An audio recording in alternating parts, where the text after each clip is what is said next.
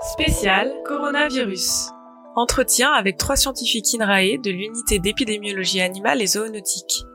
Je suis Gwenaëlle Bourche. Je travaille depuis euh, une dizaine d'années sur l'écologie des maladies infectieuses. Karine Chalvet-Monfray, euh, et je suis professeure de biostatistique et d'épidémio à l'école vétérinaire de Lyon.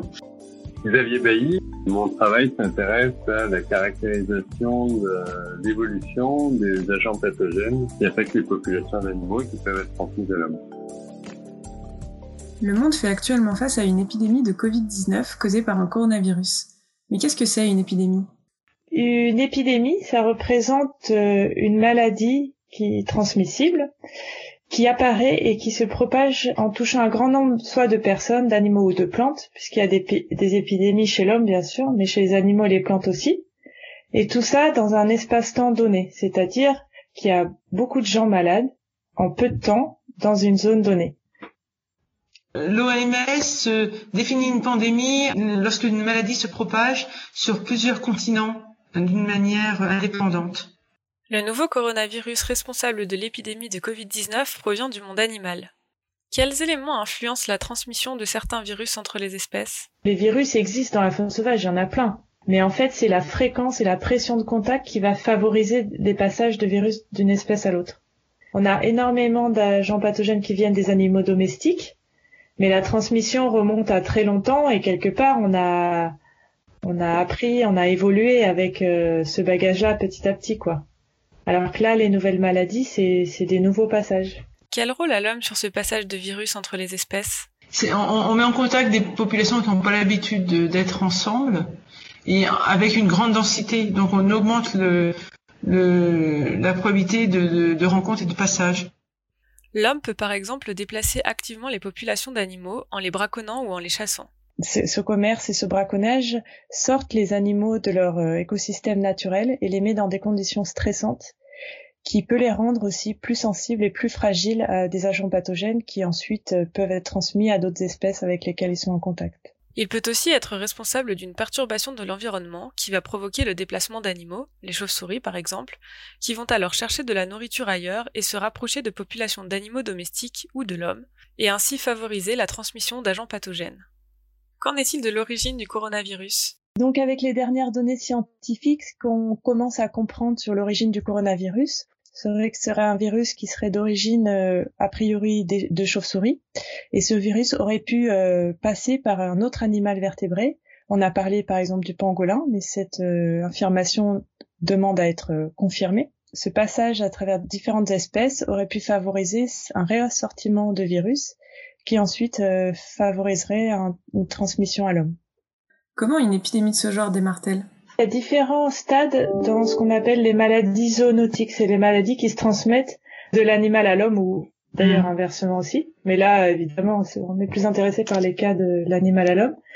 Et le premier stade, c'est euh, quand euh, l'agent pathogène, il se transmet de l'animal à l'homme, mais ensuite, il n'y a pas du tout de transmission d'homme à homme. Et ça, un exemple typique, c'est le virus de la rage. Et là, comme le cas du virus Covid-19, donc il y a eu transmission de l'animal à l'homme, mais ensuite il était capable d'infecter un homme à partir d'un autre homme, donc une transmission interhumaine. La transmission se fait indépendamment des animaux. C'est exactement ce qui s'est passé aussi dans le cas du VIH ou de Ebola. Des agents pathogènes qui peuvent produire des épidémies chez l'homme.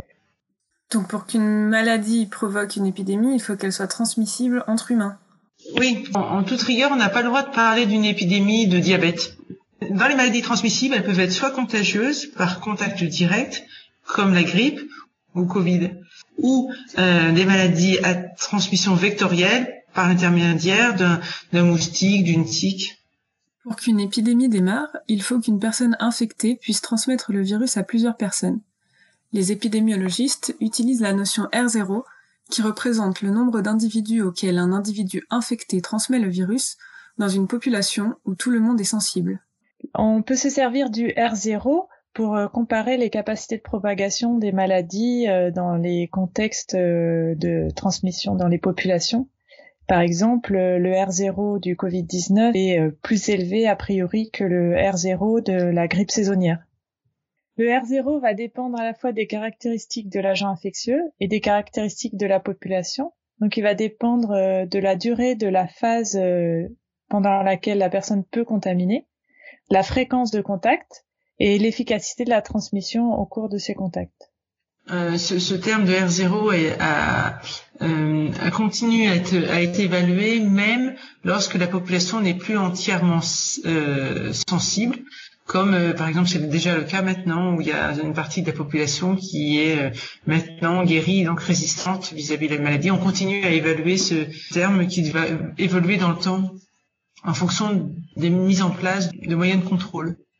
À combien s'élève ce R0 pour le Covid-19 C'est-à-dire à combien d'autres personnes une personne atteinte du Covid-19 va transmettre le virus?